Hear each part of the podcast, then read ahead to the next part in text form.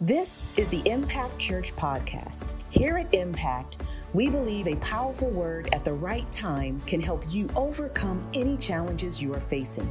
Wherever you are listening or whatever you're going through, we pray this message speaks exactly to your need. Enjoy.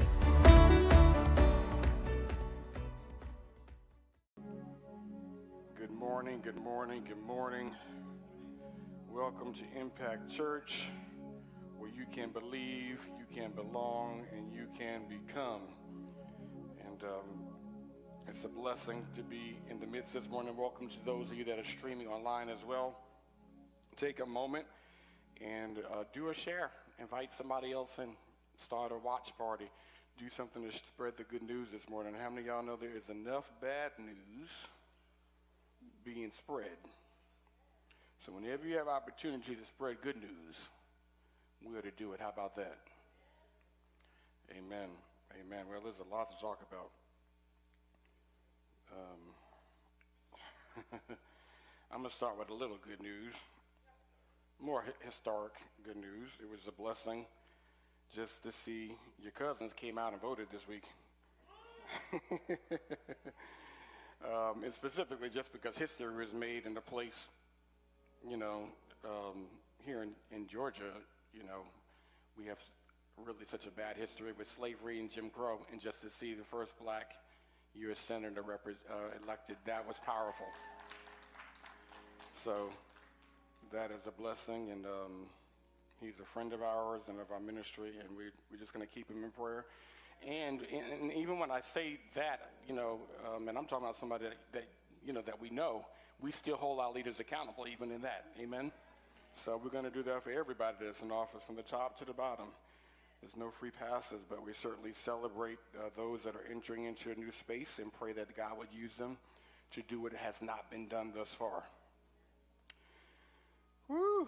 Well, I'm just going to dive right on into the message. If you are um, here, you could open up the Bible app, YouVersion. If you don't have it, download it from your uh, Play Store, what is that, Apple Store rather, and Google Play Store. Somebody told me after church last week, after the comment I made about Pastor Mona's uh, Android, that Android phones matter. So I really want to repent for my evil ways. And, and just, just be clear that Android phones matter too. Praise God. Amen. Amen. And um, yeah, thank you for forgiveness. Amen. Amen. Praise God. And uh, But if you don't have the YouVersion app, be sure to download it, okay? Because it's gonna every week we're gonna give you your outline to follow the sermon. It's right there, and the scriptures. All you have to do is go to events, and then if you're within vicinity, Impact is gonna come right up. But if you're not, then you just you just type in Impact um, Gwinnett, and you will see uh, our church, and you hit on it, and boom, there is an outline, and you can take notes with that outline. You can save them, all kind of stuff. You can share them. So, how many of y'all know we're moving? Very quickly into a really, really digital world. Y'all see that, right? You know, um, after this pandemic, I don't know what's going to be left that's not going to be digitized in one way or another. So, so we, we're going to keep up with where we are in the times. I want to jump in. We've been talking about resetting, and that's what we came into 2021 really just 11 days ago. And um, I don't know why I read it. That seems like such a long time ago. But we've been talking about the idea of resetting, and um, I want to speak to you this morning about how to reset in a dark place. And um, I don't know how aware you are of, of how dark it really is right now in our country. Um, I know that many of you have watched the news and you've seen some in- images and seen some things, but um, we, we talked about this outside in October um, about some of the things that we were concerned about and we ought to be praying about. And this week, history was made. And um, you may have heard on the news something that you don't hear often as they described, um, particularly Congress and some of the other places in D.C., but particularly um, the Congress that um, it was called, how many of y'all heard them say something like a word that was synonymous with, but I've heard several times and read, that it was a, that it's a sacred place. You know, how many of y'all heard that? that it's a sacred place. That is the seat of democracy. It is the people's house. And, um, and this week, a so-called sacred place, um, the seat of democracy became a, was desecrated actually, um, and became a very dark place. Um, I was telling my son, I said, I don't know. I said, this is in my lifetime, once I explain to you why in a minute, in my lifetime, I don't know if there's been ever a darker time. I mean, the only thing I could think of is 9 11. And then I said, maybe. We became that country that we watch on the news. You know, we watched coups and things in Eastern Europe. We watched them in South America. We watched them in, in Africa. And we, this week, became that nation. That's a dark place. That's a dark place. The highest office in the land. In, in, oh, God, have mercy. Mm. Incited insurrection on our nation's capital with leaders inside of it. That is a place we've never been. We're in a dark place. Senators, U.S. senators have been elected by the people for the people to represent the people and their constituents in their diverse places where they come, who are mostly lawyers that know what you don't know about the Constitution that know what I don't know about the Constitution, that know how this all works. Intentionally led. Followers and constituents and folks in the wrong direction, claiming, fr- claiming fraud where there's been no evidence of widespread voter fraud. We are in a dark place. Thousands marched on the Capitol, and several hundreds got inside of the Capitol. And I don't know if you saw them scaling the walls and climbing through the windows and breaking through doors and taking pictures and selfies, and were freely escorted out. Now let's just stop right quick. Let, let me just let's park that right quick, because the truth is, if you did that on your job, you would have been escorted out in handcuffs. You would have been prosecuted and you would have been fired. The truth is, if your child did that at school, on the principal's office, they would have been escorted out in handcuffs. They would have been kicked out of school permanently, and that would have been the end of it. The truth is, no matter where you go, even particularly, I can say this because I've, I've lived half my life in both worlds. I've lived half of it in the North, half of it in the South. The North, we didn't really tend to, you know, the Second Amendment was not pushed as much. Here in the South, when I got here, I forgot which county is right above Cobb. Uh, I want to say it might have been Kennesaw. It wasn't a county, it was a city. When I first got here, they passed a law that it was mandatory. It may not have been Kennesaw, but it was one of them. Passed that it was mandatory that you had to have a gun. I said, where in the world have I landed? that was new for me as a northerner. But when we stand in a nation that says and stands uh, for the rights for you to own a, a, a, a weapon to defend your home, are you hearing what I'm saying to you? And that you can legally discharge that weapon to defend your home. And no one was there to ensure that the house of the people was defended. And people walked out. We're in a dark place. And then let's just keep it 100. If a black or brown person had rushed to 7 Eleven, had rushed a QuikTrip, we wouldn't have came out. It, we would have been blessed to come out with handcuffs. We would have been blessed to go to your jury trial. We are in a dark place. It was just 2020 when, and I got to, you know, because let me just be real clear to you all, because I know, let me just go back right quick. Some people get edgy, they don't like, you know, but let me tell you about the Jesus of the Bible, not the one that's modern. that he had no problem dealing with the lies of the day. He had no problem dealing with the religious people of the day. He had no pe- problem dealing with what was happening in his culture of the day. He had no problem standing up and giving voice to the poor and to those who were defenseless and to the widow and to the orphan. Jesus dealt with these things. As a matter of fact, if you're part of a church that's not dealing with this, you got to ask yourself, what gospel are they preaching?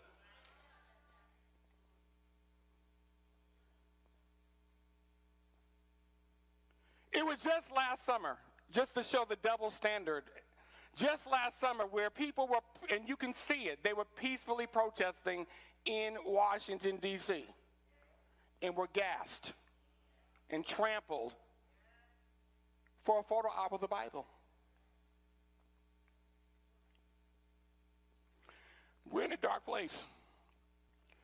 One of the common words that came out of 2020 was disinformation. I don't even know if I've heard misinformation, but this word disinformation became real, real prominent because it, it, because of how fast technology allows things to spread, you know, it just becomes where people are getting uninformed and they're being led the wrong direction. There was a movie out, I don't know how many years ago it was, but it was called Inception. Inception is when I say something enough that you think it's your idea and you run with it.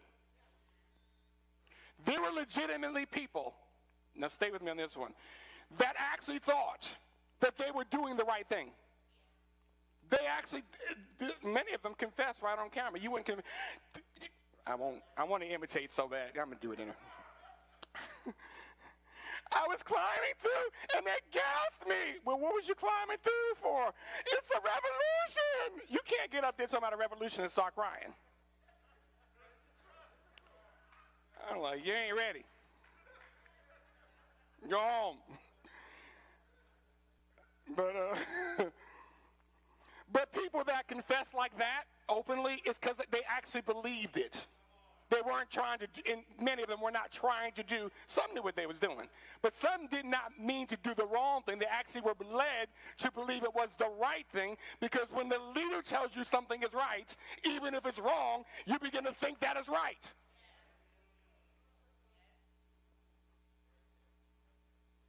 You can go down to, South America. What's that man's name with the Kool-Aid? Y'all know who I'm talking about. Jim Jones. People do the wrong thing because the leader says it's right. And when the leader calls right wrong, wrong right, people follow. We're in a dark place. Over 200 years of history of peaceful transfer of power broken, halted this week it will not be a footnote in the history books, it will be a note. We're in a dark place. Now, this is the part I don't think a lot of people know, and you wouldn't know it unless you studied it at all, unless, or unless you studied or you're around somebody who studies this. But this is the part that, as I went back, I told you I was a history major, and so I love history and, and this kind of thing and seeing how things work. And as I went back last fall and began to look at what, where we were and what could possibly go wrong, people don't realize how close we were this week to a collapse. You don't, you, you don't even realize how close it was, how, how dark it actually is, because you had, first of all, the succession of power all in the room. So if something were to happen to the president, who is next in power?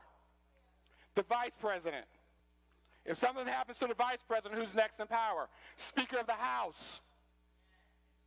You had them both in the same room, and folks are rioting and upset with the vice president. Not only was he in the room, and not only was the Speaker of the House in the room, but the next vice president was sitting in the room too. But the big deal is this it was only moments after Vice President Pence was sitting where he was sitting that somebody else was sitting in his seat. And these folks had on tr- tr- tr- uh, trending on Twitter yesterday, hang Pence. Had they had gotten into that place just a little earlier, and had they had gotten the Vice President of the United States, guess what would not have happened that day? A vote. And guess what everyone would have left saying? We don't know who the president is. Very close. Democracy is very fragile. We're in a dark place. We're in a dark place, and Christian leaders are attached to rebellion. And all of this in the middle of a pandemic. And so here's my question for you. You ready? Where is God when you're in a dark place? Where is God when you're in a dark place? Let's jump real quick to Genesis 28 10 through 19. It says this way um, Now Jacob went out from Beersheba and went toward Haran.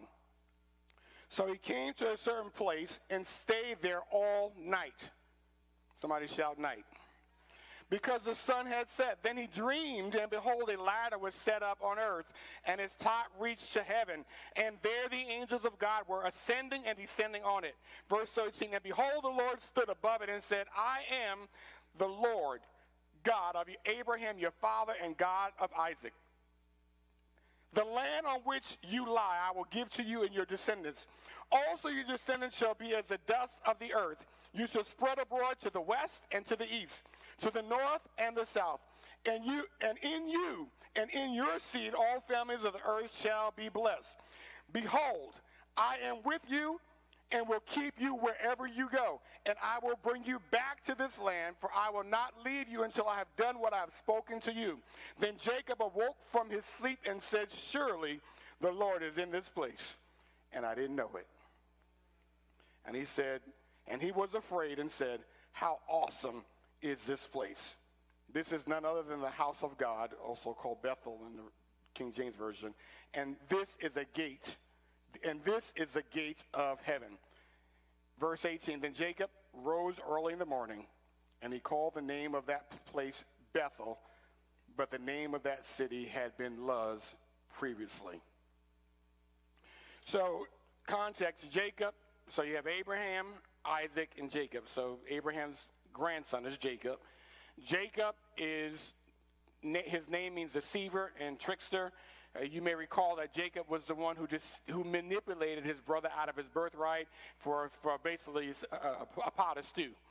And then on top of that, he uh, got part, caught up in a scheme with his mom, and there was a special blessing that's given to the firstborn son, particularly of Abraham, that was going to be the patriarch of, of really the family of God, the, the Israel people, all the way into the church and he uh, he lies and deceives his brother, and and he you know he steals the blessing. Well, his brother Esau, when he finds out that, that the blessing has been given to Jacob, he's he's mad as murder, literally. He's he's plotting that he's going to take his brother's life. And so Jacob is now a fugitive. Jacob is now leaving home. He's leaving from Jerusalem and he's headed out to Haran, almost a 500 mile journey. And the Bible says he stops in Beersheba. And when he gets to Beersheba, it's, it's roughly about 10 miles from, from Jerusalem. So it's probably a day or day, a day or second day journey on, uh, on his journey to Haran. And the Bible says that he stops there because it's nighttime and, and, um, and he goes to sleep there. And I, I want you to understand that, first of all, before we see anything, we recognize that Jacob himself was in a very dark place because, one, He's dark because one, his character proves that he's dark. He's dark because he's a, he's a thief. He's dark because he's a manipulator. He's dark because he's a trickster. He's dark because he's a betrayer. And, and Jacob runs in that darkness. That's the first thing. So he's figuratively in a dark place in his own life. Anybody with me? Then he arrives, and the Bible's real clear. The author's real clear about where he was at this time that he, that he has this encounter with God. He, the Bible says that he stops in Beersheba and it's literally dark. It's nighttime and, and because it was, it was night because the sun had set, he's, he's literally in a dark place. So Jacob now is in a dark place and it's in this dark place that Jacob sees a ladder. And the ladder is not set up according to the text. It's not set up from, you know, how we do it. You know, it's not set up that, that, that it, you know, came from us to God, but it says that essentially it's indicating that the Lord had set this ladder on earth so that the ladder could reach up toward heaven in Jacob's dream.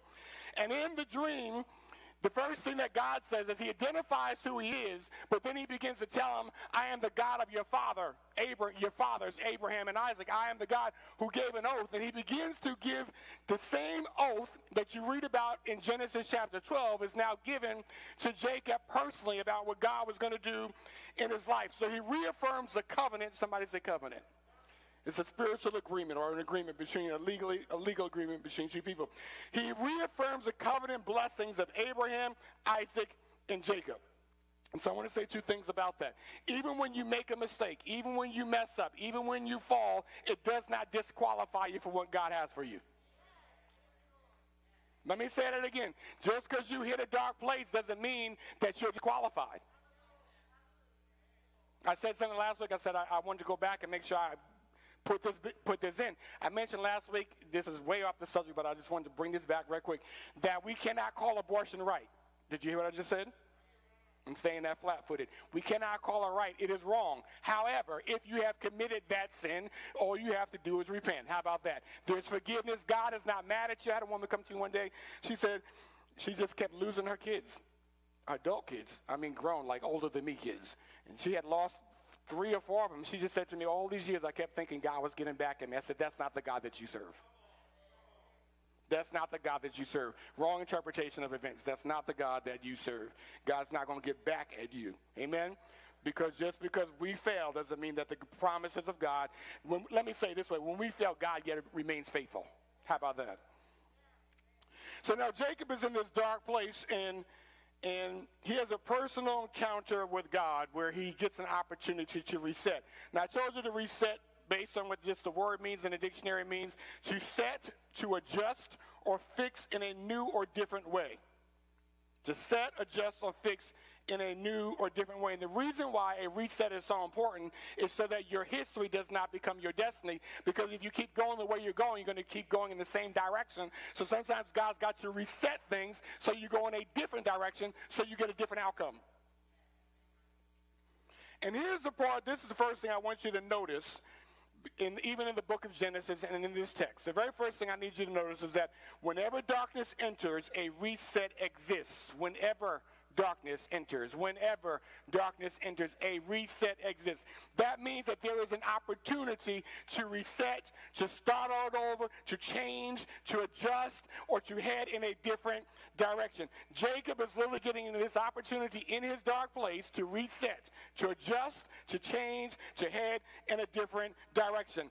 We look at the book of Genesis, and if you've been doing the uh, Bible project in the YouVersion uh, Bible plan and uh, read the Bible in 365 days, you will have noticed that the word Genesis means beginnings. And, and what you'll also notice in Genesis, there are many beginnings or resettings. Because when we see that in the beginning God created the heavens and the earth, we see that that was the beginning. But then we recognize in Genesis chapter 3 that man sinned. And so God said, I see that you've sinned. Basically, we got to reset this and set this in a different direction. He gave them new parameters, right? But before they left there, he also gave them, with their encounter with him, he gave them the ability to see a reset was coming. He said, For the head of the serpent, he said, the, the, the seed of the woman shall bruise the head of the serpent and, and that she would, uh, would crush that serpent, that it would bruise his heel, referring to Jesus, what he would do on the cross to defeat sin. That was an opportunity for a reset. You go to Genesis chapter 5, the Bible says that the Lord looked at the hearts of men, and men's hearts were evil, and their intents were evil, and that brings you right to Genesis chapter 6, Noah's flood. God said, okay, we still got it wrong, so I got to give you another opportunity to reset, so I'm going to send a, a global flood, and we're going to start this all over again. And you see that in Genesis chapter chapter 6. Uh, darkness enters, but at the same time, uh, a reset exists. Amen? Genesis chapter 11, one more time, just to show you there's a pattern in the book of Genesis. The, so after all that with Noah and things went the opposite direction after that, and we get to Genesis chapter 11, and men decide they want to make their name great, so they're going to build a great big tower. We call it the Tower of Babel, right? And God said, I see what you want to do and what's in your heart. It wasn't the building, it was that you want to exalt yourself above my throne, or above my kingdom, and I'm going to blow on that thing. It ain't going to go nowhere but down. So Genesis chapter 12 is when, is when Jacob's granddaddies called. God said, okay, they want to make their name great, but I see you over here, and because you love me and because you honor me, I'm going to make your name great. And this is what Isaac and Jacob, his son, have over their lives because they're related to him. So everywhere that there is darkness, whenever darkness enters, a reset exist. And here's the thing about it. In all those situations, you, you may not see it when, it when it's said. You may not see it when there's darkness. You, nothing may change in that moment. They may, it may have to go through a process. But in, despite what you see, wherever there's darkness right now in your life, there is a reset that exists. Let me say it again. Wherever there's darkness in your life, there's a reset that exists. It doesn't mean that you're going to see it right away. It doesn't mean you might feel it right now, but it's there.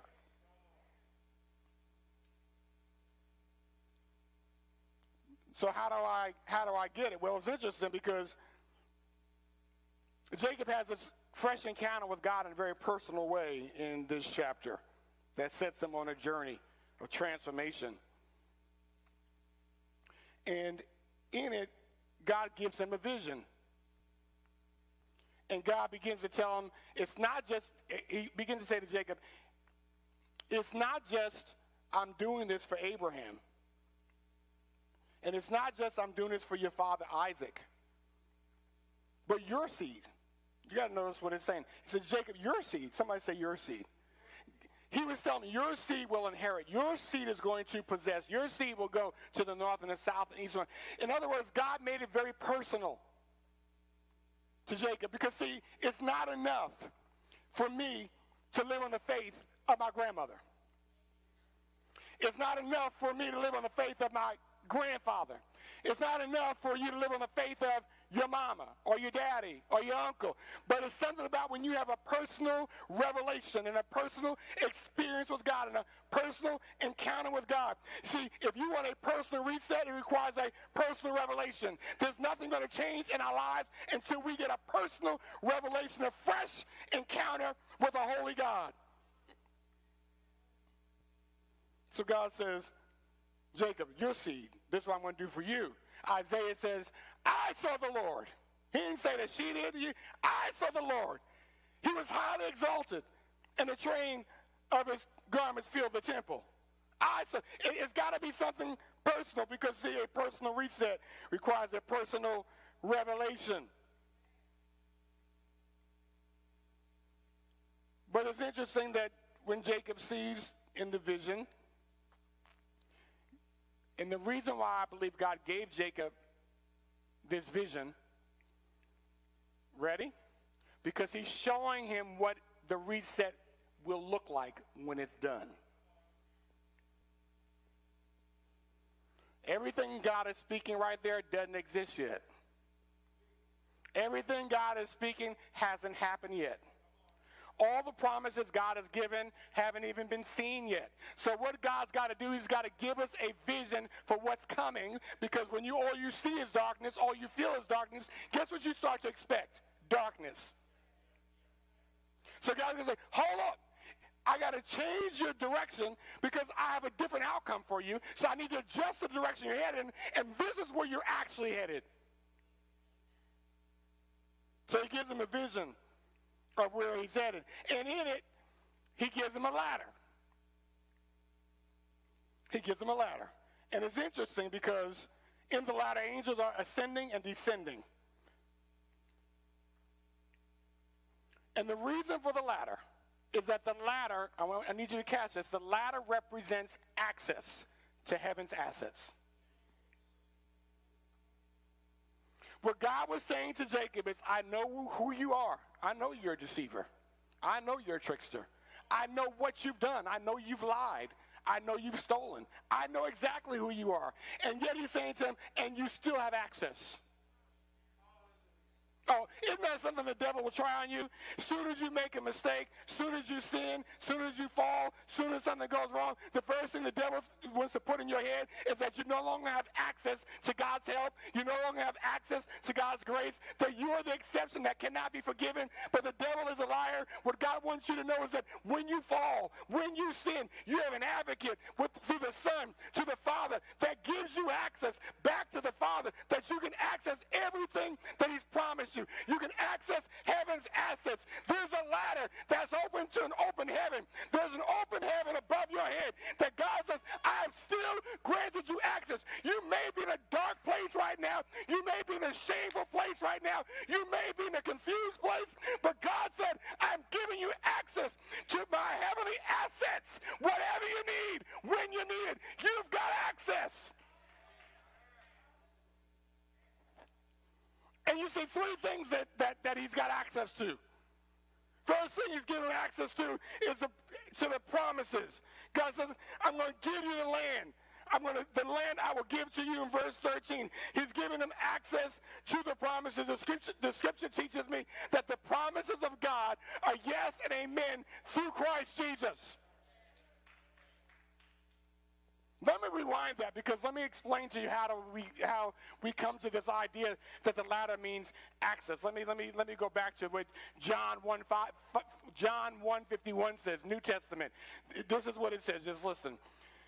This is Jesus speaking. He said to him, Most assuredly I say to you, hereafter you shall see heaven open and angels of God ascending and descending upon the Son of Man.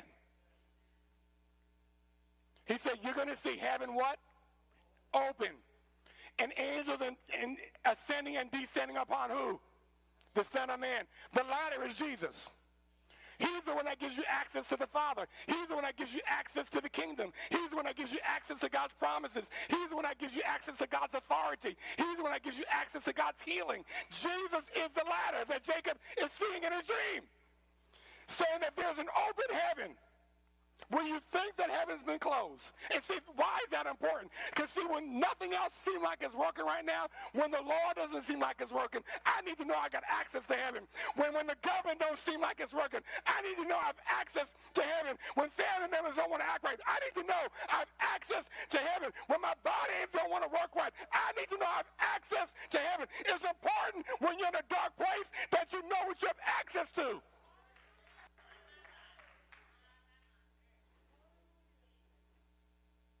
So he reminds them, the promise is still yours, Jacob. It's still yours. You got to reset, but the promise is still yours. You're still going to have the land. Your descendants are still going to have the land. It has not changed my mind. I got a covenant. Just reset. Then he says, I'm going to keep you wherever you. I'm going to keep you, he says, wherever you go. And I will not leave you until what I have done until I, I will not leave you until I have done what I have spoken to you. I love that because the New Testament version of that is what we say in Philippians 1 6, being confident of this very one thing, that he that has began a good work in you shall complete it until the day of Jesus Christ. God is not stepping off the job. God is not moving off the job. He's not taking a better assignment, but he's going to complete the work he has begun in your life, even in a dark time.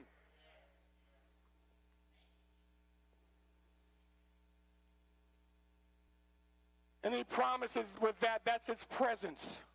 I'm going to be with you until it's all said and done, until you see me face to face. So he promises Jacob, or gives access to Jacob to God's promises, God's presence, and God's protection. I will keep you wherever you go. That's why I like Psalm 91, he that abideth under the shadow, he that abideth under the shadow of the Most High shall dwell in the, he that abideth in the secret place of the Most High shall abide under the shadow. You got to know that you're in that secret place, even if it's dark. You better know that even if it's dark right now, I'm abiding under the shadow of the Almighty. And I will say, Lord, He is my strength, my Redeemer, my God. In Him will I trust. Though a thousand fall at my left hand and ten thousand at my right, I, it shall not touch me. You got to know it for yourself.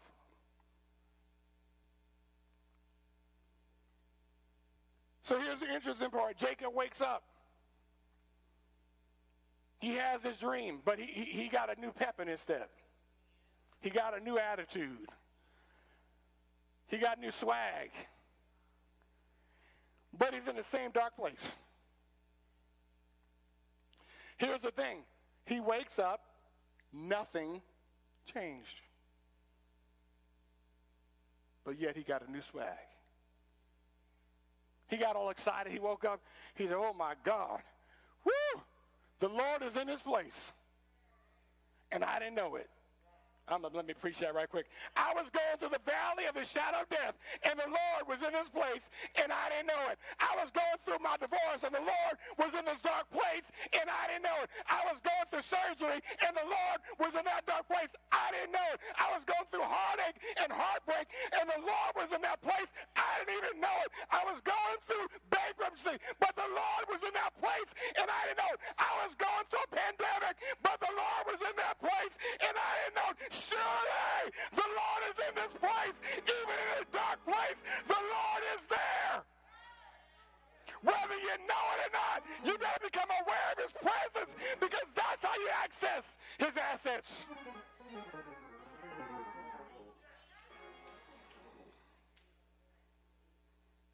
the Lord is in this place. I didn't know it.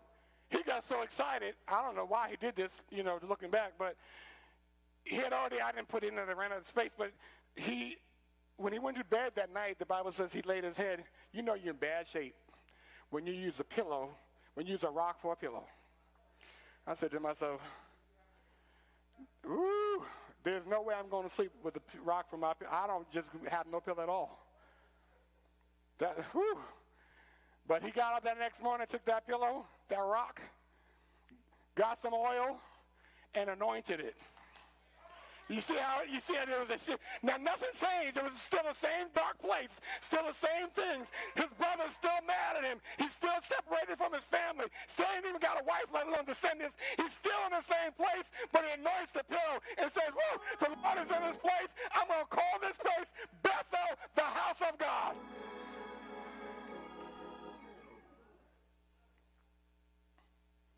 Now, I need you to capture this.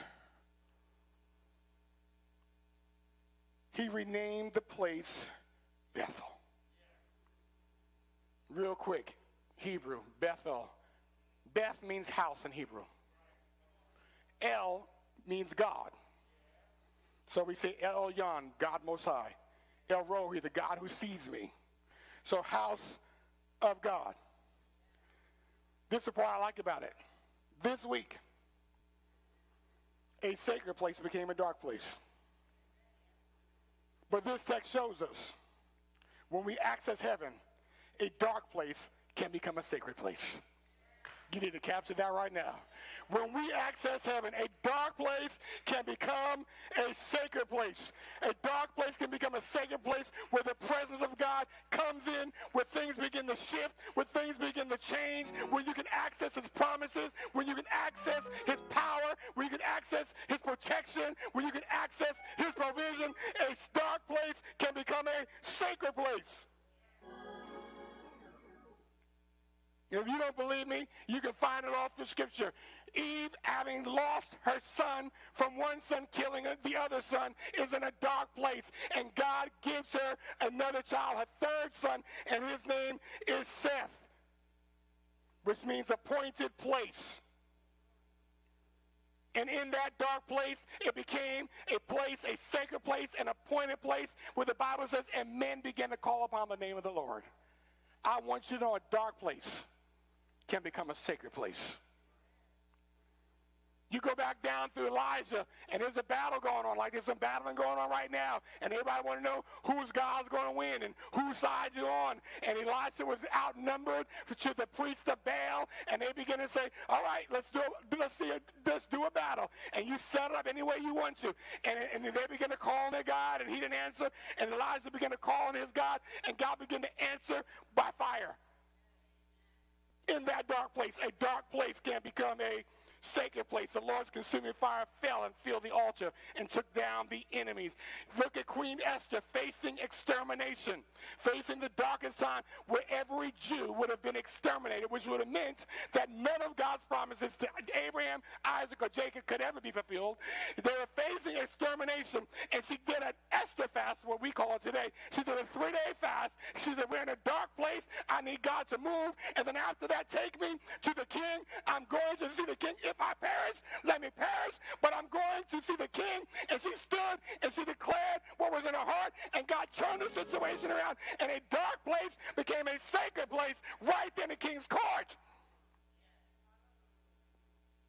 And you already know about Paul and Silas in the dark place. And the Bible says what? At midnight, they called upon the name of the Lord and they began to sing praises unto God. And God's angel came in and opened up the prison gates. A dark place can become a sacred place when you access heaven. It becomes set apart. And my prayer is that we leave this dark place more consecrated than we entered it. That's my prayer.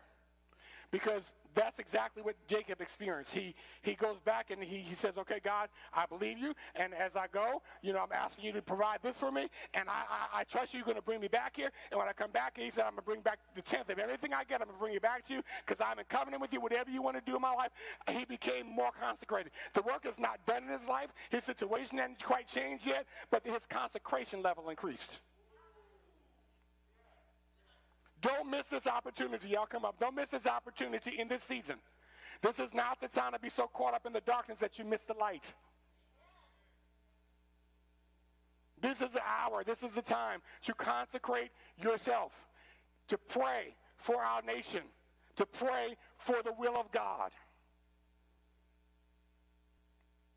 This is why we're fasting and praying. I can't stand fasting. Y'all probably think I like it because I'm a pastor. I hate fasting. Can't stand it. That's exactly why I do it, though. I don't like it. I like what it produces in me. I want to invite you, if you've not joined in the fasting, it's not too late. Join in. All the information is on the website. You can also find it on our Facebook page. Uh, Impact Gwinnett is our website. Make sure you download it. Jump in. Jump in. Get in on the prayer calls. There's information there on the bottom of the outline. Get in. It's praying time. We're at a critical moment, and how we land this plane will determine what it looks like in the future. Your prayers are powerful. As a matter of fact, the Bible says the effectual, fervent prayer of a righteous man. One. Of one righteous man availeth much. Imagine what God would do with a multitude of folks that begin to call on him.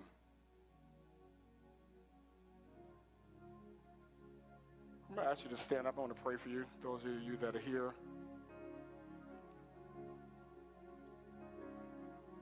In a moment, y'all go ahead and just minister that real quick. I asked them just to, to help us, all of us, to remind us to pray that we are aware of God's presence even in our darkest place. You're not alone. You're not on your own.